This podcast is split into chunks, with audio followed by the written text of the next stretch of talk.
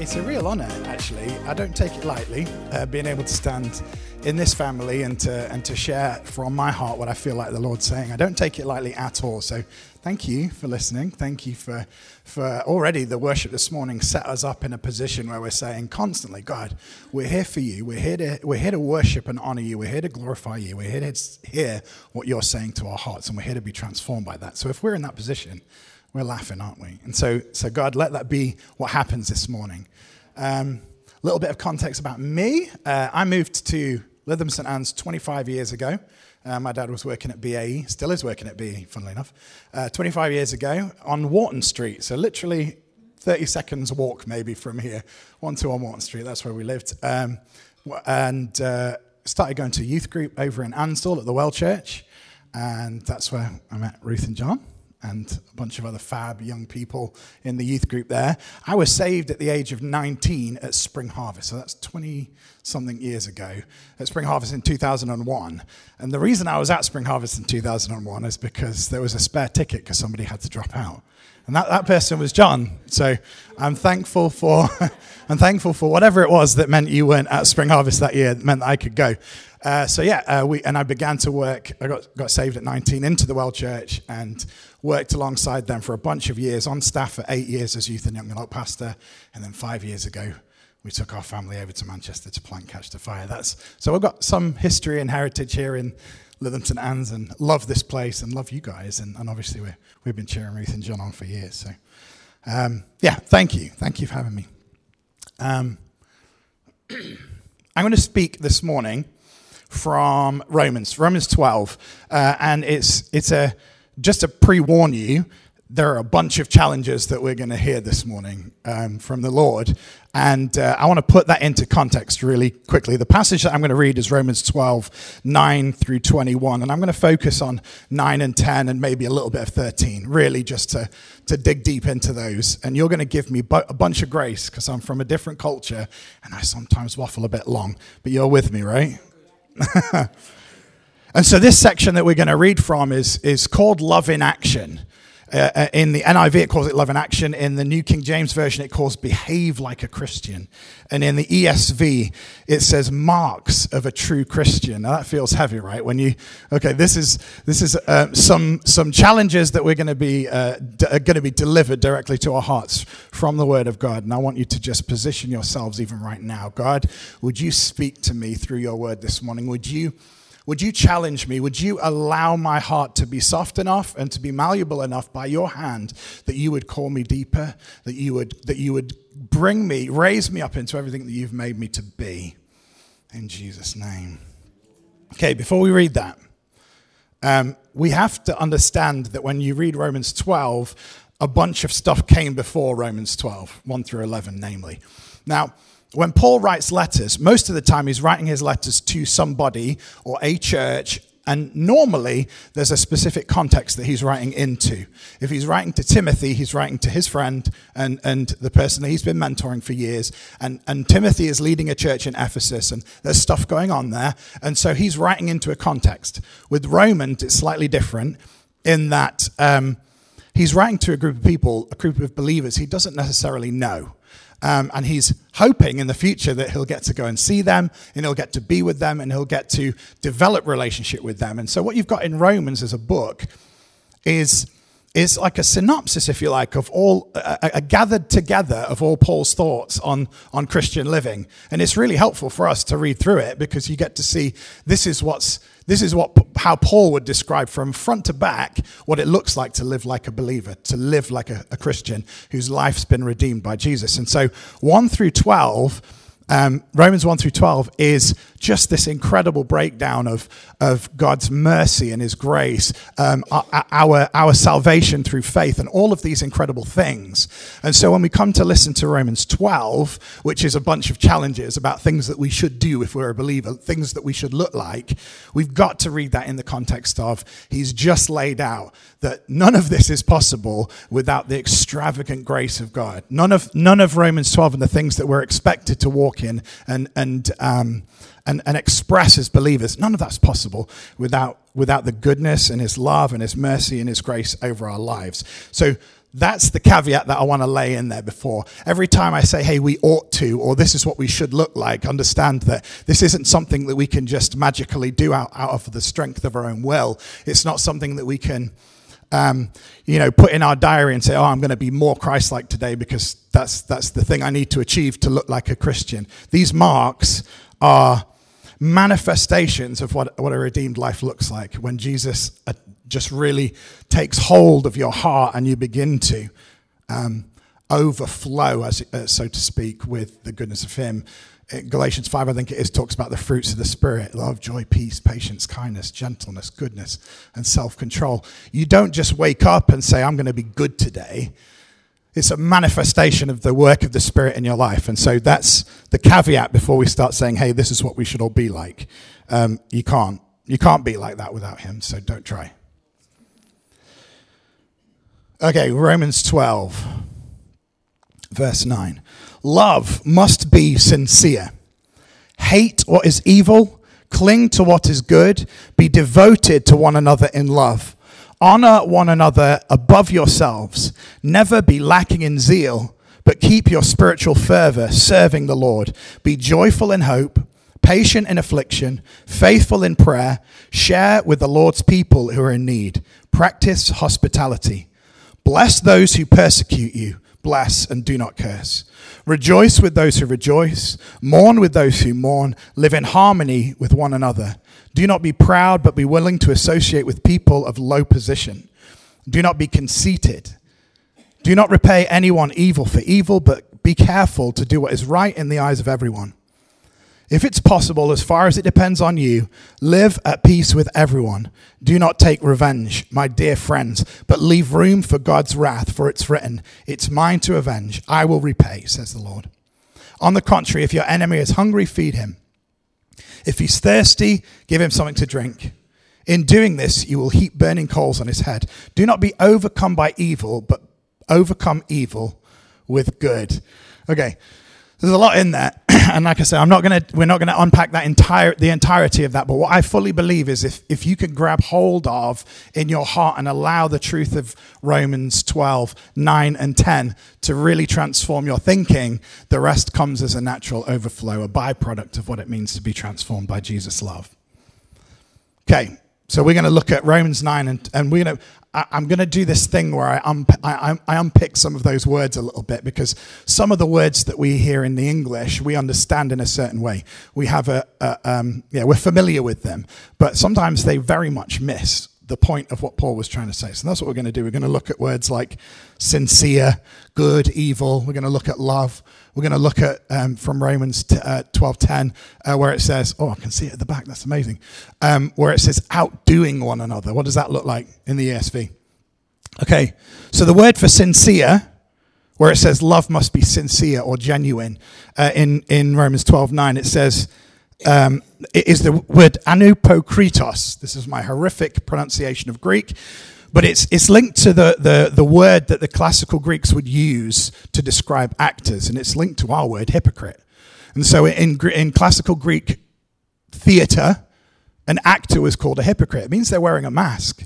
They're, they're being something that they are not. They're portraying something that they're not actually. And so um, when, when Paul's saying, hey, your love must be sincere, He's, he's right off the bat in this. This is what the hallmarks of a Christian, Christian living looks like is that you're genuine, that your love is sincere and, and truthful and honest and isn't wearing a mask and is flawed in some cases and is vulnerable and all of those things. But there's a call for us to have a love that's genuine.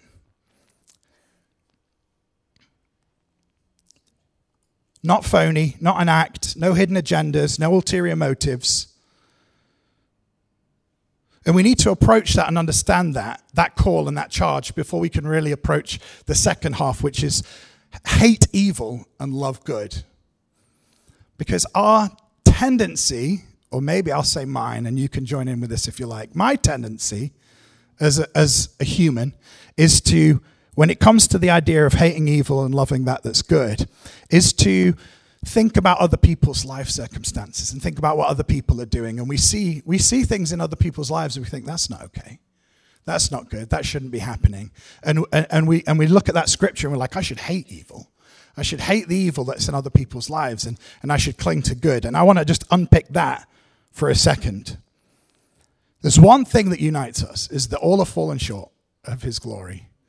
All have messed up. All have missed the mark, have sinned and missed it.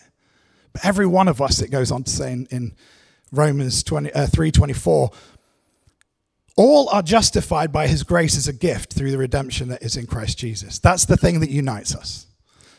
And I'm thankful for that when I look at the scripture that says, hate evil and love what's good.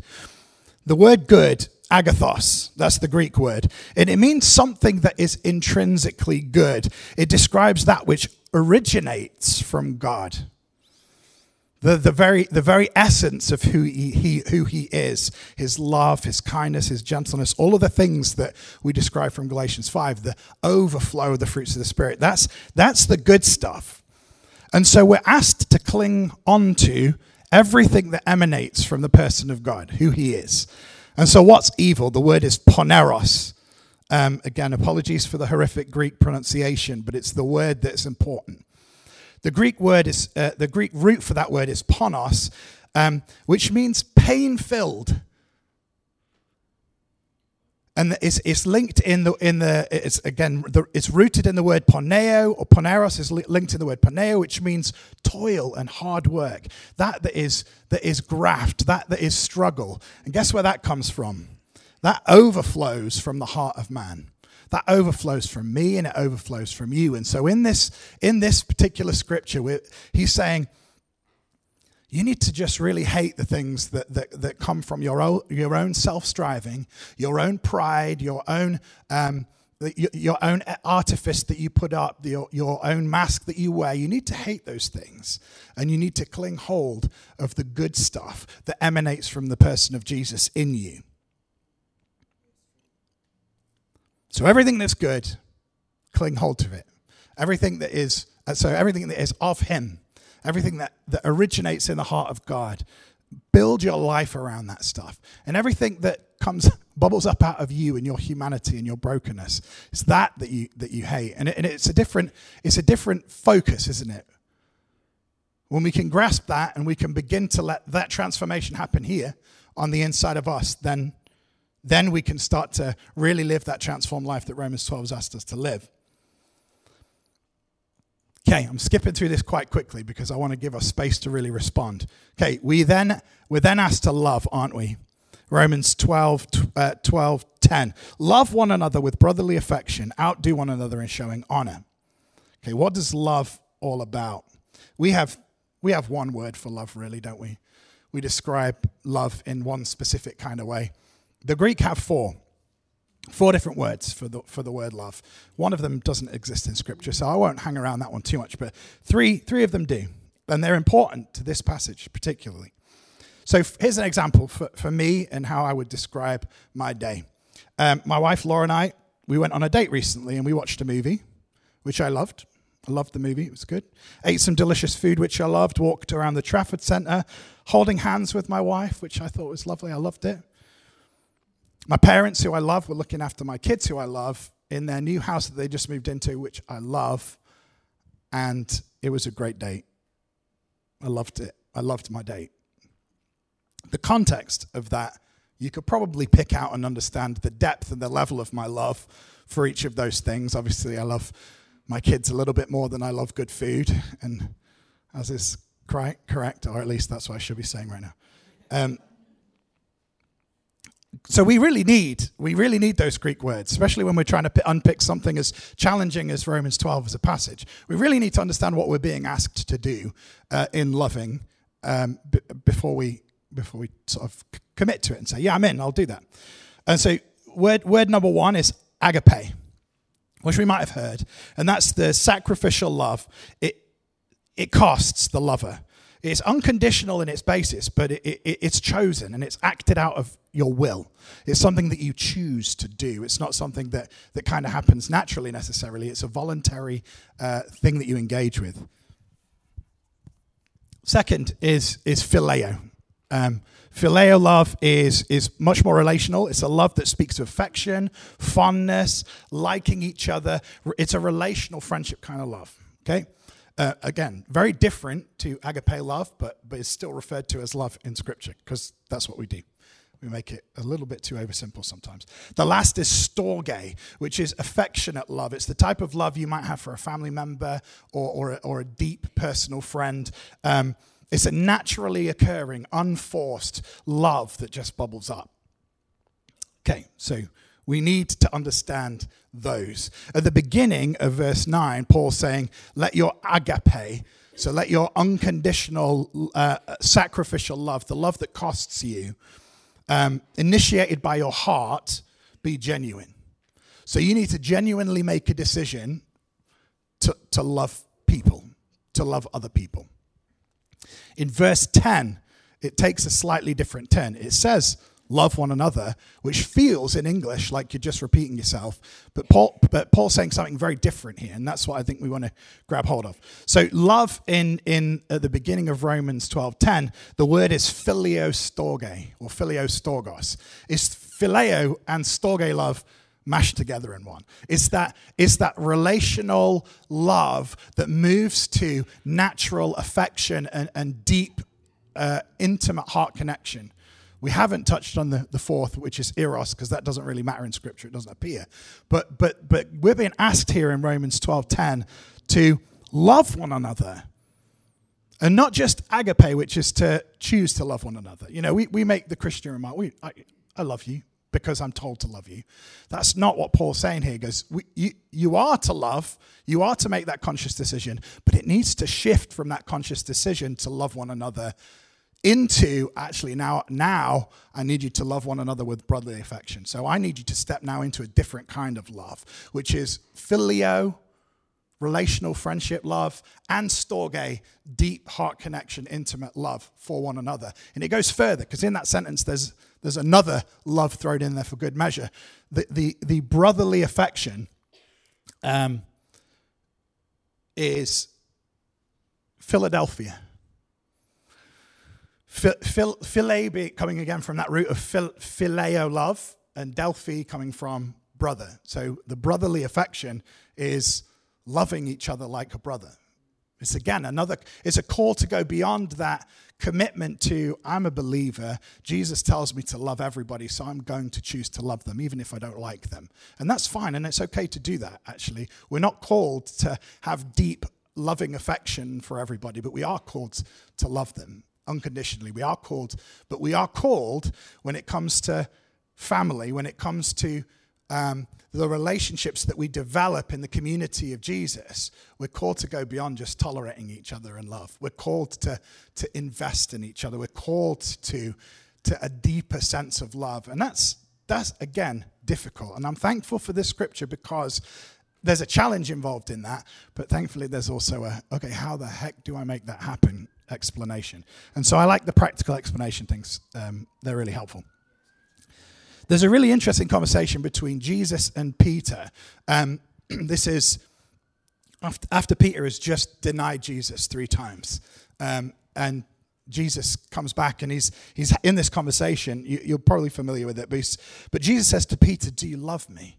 And he says, Yeah, of course I love you. And then Jesus said, Well, go and feed my sheep. And, and, it, and it goes on, Do you love me? Yeah, of course I love you. And do you love me? Of course I love you. And three times Jesus asks Peter that same question. And you see the irritation in Peter. Well, as I read it, I see his irritation. Why are you asking me this repeatedly?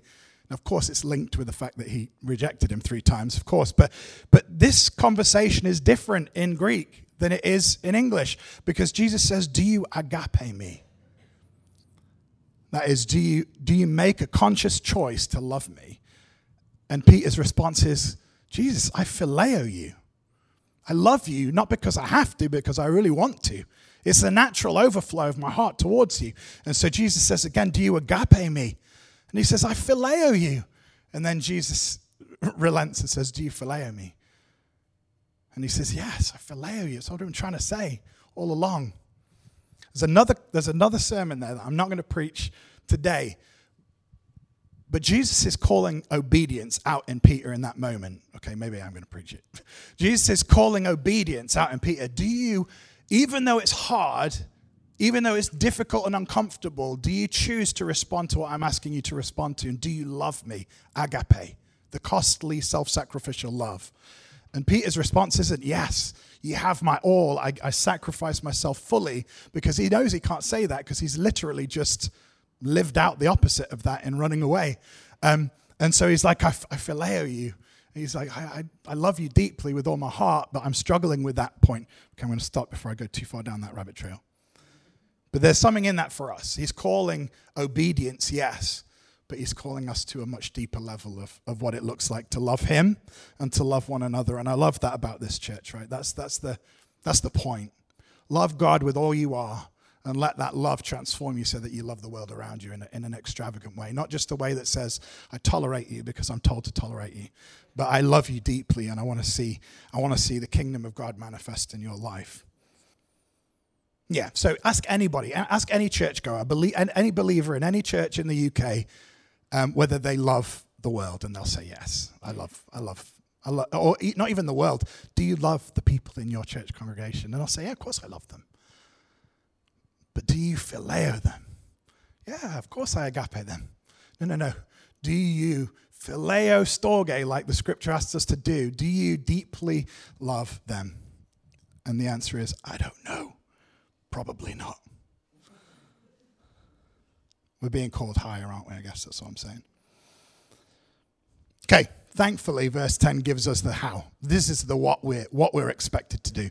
Verse 10 gives us the how. It says, honor yourself above, uh, honor each other above yourselves. Let me read the whole script, that whole verse again. Love one another with brother, uh, brotherly affection. Outdo one another in showing honor. That's the ESV. I like it in the ESV a lot. And so in the King James Version, it says, in honor, preferring one another. The ESV says, outdoing one another and showing affection. There's a call to action in, when somebody says outdo somebody else. We, we saw a little bit of competitive streak come out before, but there's something of a, hey, I'm challenging you right now to outdo that person that sat next to you or that person that sat across the room from you. Outdo them in showing honor.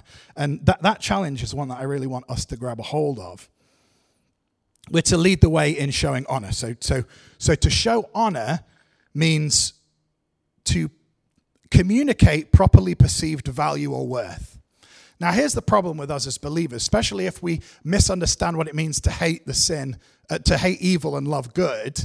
We, we, we, we think about that scripture externally and we look around and we're like, oh, I don't know about that. And so we, we, we have a, a skewed and messed up understanding of other people's worth and value based on what we perceive their behavior sets and their ideas and the way that they choose to do life and who they hang out with and what they wear. And we, and we, and we create a, um, a messed up understanding of what somebody is worth based on all of that stuff. And really, what Paul's asking us to do is get inside, perceive that in yourself. What's the messed up stuff that's bubbling up in you? The, the, the wrong thinking, the wrong understandings, the judgments, the pride, the etc., etc., etc.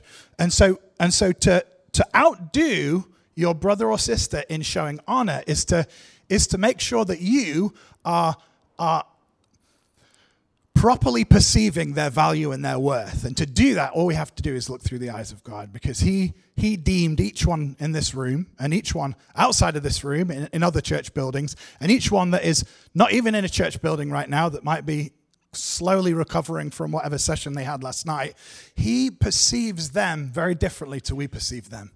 He looks upon them, and it is, it is agape love. It is an unconditional love that cost him dearly, but there's just an overwhelming storge, father love for every person. And he deemed humanity, not just humanity as a whole, but every one of us, of such worth that he's like, I'm going to give my son I'm going to put my son in your place, and I'm going to put the sins that you've been carrying onto him.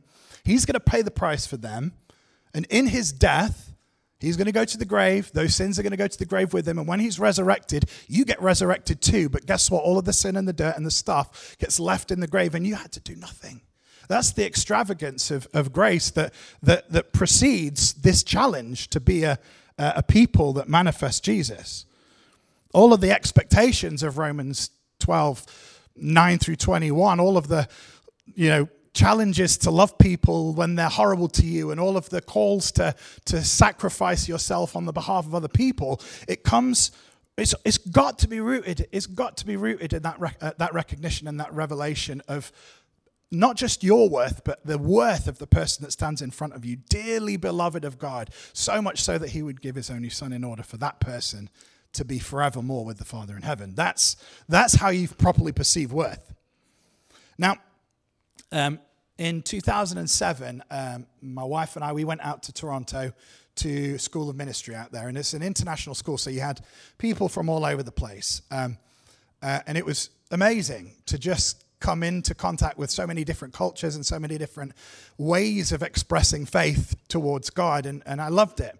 Um, but we had this, like, it just happened by default, um, maybe because of sense of humor, but there's a bunch of guys that I just really love to be around, and they all just so happen to be English. And it wasn't like a, a, a conscious choice, just naturally we enjoyed each other's company, um, except two English guys. And this is me confessing me not living out Romans 12 uh, at all. Uh, and there was two guys, and and so there's like five months of the school, and then the last month of the school was an outreach, and you would go all over the, the, world in different places. We went to Northern California, and I'm just hoping and I'm praying, God, would you just make sure that my outreach team is filled with these guys that I love to be around? That would just be amazing. Could you imagine going to North California and just, just being able to do ministry with all of these guys? And uh, God had other ideas. Like he had a different plan. He placed in my group the two people who I for one reason or another, really struggled to connect with, really struggled to connect with. And I'm like, what are you doing here? And again, the School of Ministry was all about developing me as an individual and growing my the grace in my heart. And, and I'm thankful for it. I'm thankful that those guys were in my group. But I had to do this thing, which was to eat crow. I had to get humble before God. I had to repent for some of the ways that I had thought towards these guys and I had to repent really for praying and hoping that they wouldn't be with me for a month and, and all of those things. Um, and the solution for that was Romans 12:10. I had to outdo them in showing honor. So I had to choose, God, I need to see them fast, really fast. I need to see them through your eyes. Tell me why you love them. Tell me what you adore about them. Talk to me about their hearts. Talk to me about their struggles. Help me to understand them like you understand them so that I can love them like you love them. That's, that's what it looks like to outdo somebody in showing honor. We need each other. I, I chose to love them at the beginning, and that, that agape love, that sacrificial, oh, well, if I have to, love turned into, actually, God, I can see them like you see them. And, and phileo, brotherly affection, bubbles up from within me. And lo and behold, the gospel works. Jesus, when he comes alive in your heart, manifests and looks like something, and it looks like love because that's who he is. And so, lo and behold, a month later, after, you know, very intense times of ministry in sleeping on floors and all that kind of stuff, there's a deep bond and a connection between me and those guys who I would have loved to not be around if I had the choice in my own heart. And that's the problem. We, we tend to think about ourselves a little too much and about other people a little, a little too, not enough, a little too little, yeah. Not enough. So there's another challenge for you if you'll take it. There's a really great phrase in, in, in 1210, and it says one, one another, love one another, outdo one another. And that phrase appears quite a lot in Scripture, and I'm going to just fly through a few of them. I won't read, I won't read the Scripture verses, but you'll, you'll have heard them before. Romans 12:5 says, We are all part of the same body, we're all members of one another. So even me, like not part of this particular expression of the body of Christ, I get to come into this room and I'm I am one another with you. I'm part of I'm part of the same body that you're part of. It might look different, it might sound different, it might speak different, but it's it's the body, it's the bride, and, and we get to celebrate that regardless of what it looks like for others. And and thank you for accepting and honoring me. And there's the call, regardless of who we meet and how we meet them, they're part of. They're, they're part of us, and we need one another. So we're told to, as, as members of one body, to love one another, live in harmony with one another, build one another up, be like minded towards one another, accept one another, admonish one another, greet one another, care for one another, serve one another, bear one another's burdens, forgive one another, be patient with one another, be kind and compassionate to one another. Speak to one another with, sim, uh, with psalms, hymns, and spiritual songs. Submit to one another. Consider one another better than yourselves. Look to the interests of one another. Bear with one another. Teach one another. Comfort one another. Exhort one another. Stir up one another towards love and good works. Show hospitality to one another. Employ the gifts that God has given us for the benefit of one another. Clothe yourselves with humility towards one another. Pray for one another. Confess your sins one to another. You're really important. This is what I'm saying. Now, you're important to me. You're important to each other. You're very important to Ruth and John. You're important. We all are. We all carry something significant in the body. And when we, I guess, when we, when we miss what it looks like to press through sacrificial love into the deep into the deeper phileo storge love of God. We sometimes miss that. There are so many people, even in, in, in, my congregation at home, that I, I know because I see them on a Sunday. I stand next to them and I worship them. But, but I, do I know them? Like, have I let love bubble up in me for that person? Or, are we just part of a club that we attend on a Sunday? And, and, and I have to really challenge myself I guess it's slightly different as a church leader because there's a lot of people that you have to try and connect with. But it's, again, going off piece now, going off notes. We're called to be a kingdom of priests, right? Every one of us in this room carries something significant that ministers to the heart of God and ministers to the body of Christ. Every one of us. And when we withhold that from the body of Christ, Jesus doesn't get his full reward. Jesus misses what's due to him, which is the body of Christ alive and well, flowing in the depth of God's love, ministering to one another in all of those ways that we just saw. Okay, last word, and then what's the normal wrap up time? We're good. Okay, last word. And this is in Romans 12 13. It won't be on the screen, I don't think, but, but in Romans 12 13, it says, contribute uh, or share with the Lord's people who are in need. Um, this is this word contribute or share in different different translations will render it differently, but it's a brilliant word, and you might have heard it, but it's koinonios or koinonia, and I've been in church church groups before where they call the community groups koinos groups, and I think it's a brilliant way to describe those groups. By the way, um, and the the the call is to share with one another, and Again, if we read it in English, it can be easy to think if somebody's got a financial need or they need their furniture moving, as a, as a believer, as part of that body, I should be ready to. Um, I should be ready to lend a hand or ready to, to open my wallet. And, and there's some degree of truth in that. Um, but that's not necessarily what's being said. So the word koinoneo um, is linked to koinonia, which is one, uh, one of the key words in the early, that described the early church. Uh, and, and koinos, which again means to belong to one another, which I love. And so this word, share with or, or, or contribute, actually means to become a partner with, to become a partaker, to join in with your brother or sister in Christ and and not in a not in a, a, a, withdrawn sort of way that says i see that person's plight and i see that they've got a, a gofundme page up and i feel like i can contribute to that. That's not the kind of contribution that that distant removed contribution that, that we all do and it's and it's good. You get you know sometimes we'll be in a meeting we'll be stirred. Somebody will share testimony about a ministry trip that they're going on and we feel we feel like, actually, I want to sow into that. There's nothing wrong with that, please understand. But that's not what Paul's asking us to do in this scripture. He's asking us to go beyond a remote, removed contribution to somebody's need into, I'm going to make that person's need my need. I'm going to become a partner with that person's situation. That's, that's what it looks like to be. I mean, what, was the, what were the titles? The church, Love in Action, marks of a Christian, if, if that, that's what we should look like, is that actually we are so invested. Invested is a great word, not just financially, but I'm so invested in your life that the outcomes of your day, the outcome of your week is very, very important to me. The outcome of your walk with the Lord is really, really important to me. The outcome of your call to ministry is really, really important to me. John 13, 34 says, A new command I give to you that you love one another just as I have loved you. You're to love one another. By this, all people will know that you're my disciples if you have love for one another. You can't force love. You can make an agape conscious choice to love.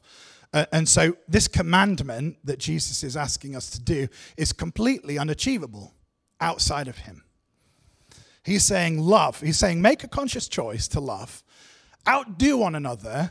Like uh, the, the, the, word, I've skipped a little bit of my notes, but the word outdo means to, to lead, to go ahead, to be the leader in, to, to set the pace for everybody else around you. Set the pace for the people around you in showing people how valuable they are to God and how much you love them in, in Jesus. And so the call is to, to go ahead and do that. A new commandment, Jesus says love one another as I've loved you so that everybody around will be able to look at you and perceive in your life, there's Jesus right there. I don't know Jesus. I've never read the Bible. i am I'm Joe Bloggs on the streets, but I can see something in you that doesn't look like the rest of the world. It looks like deep love and affection for humanity. And that's, that's the marks of a true Christian, is that that's what we manifest. That's what we look like. That's what we express to the world around us. Yes, we're called to love God with all of our hearts, all of our minds, all of our souls, all of our strength, all of that stuff.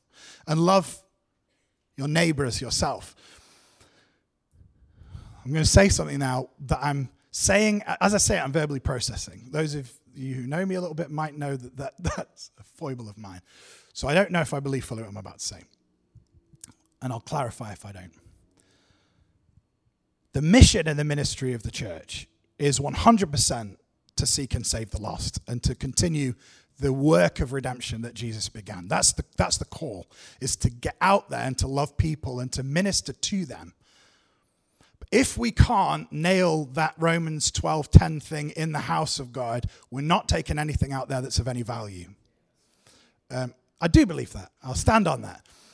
We have to really grab a hold of that challenge in Romans 12:10. And I won't read through it all again, but but take your time, take time to to digest that. If this is what it looks like to be a Christian, to be a believer, to be a follower of Jesus, do I hit the marks in that? Do I, am I am I living my life like that? And please don't feel like okay, here's another task list of things that I've got to achieve. Because, like we said right at the beginning, I had to caveat this right at the beginning because I knew this is where we'd end up.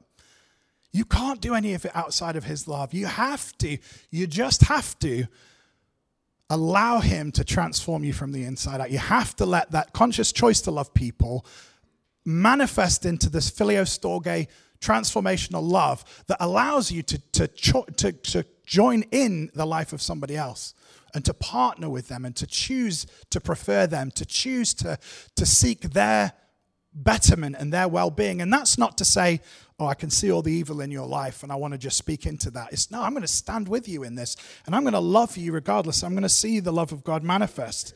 I, I went to Spring Harvest in 2001 as a, as a verging on alcoholism, unpleasant human being generally, um, very broken, very hurting. And in that, in a moment, in a single moment in, in one of those meetings, I met the person of Jesus. And I met the person of Jesus in the people that were sitting around me that invited me to come along to this meeting that I didn't even want to be at, really. But I met Jesus. I met love. I met genuine love and compassion through, through humans and people.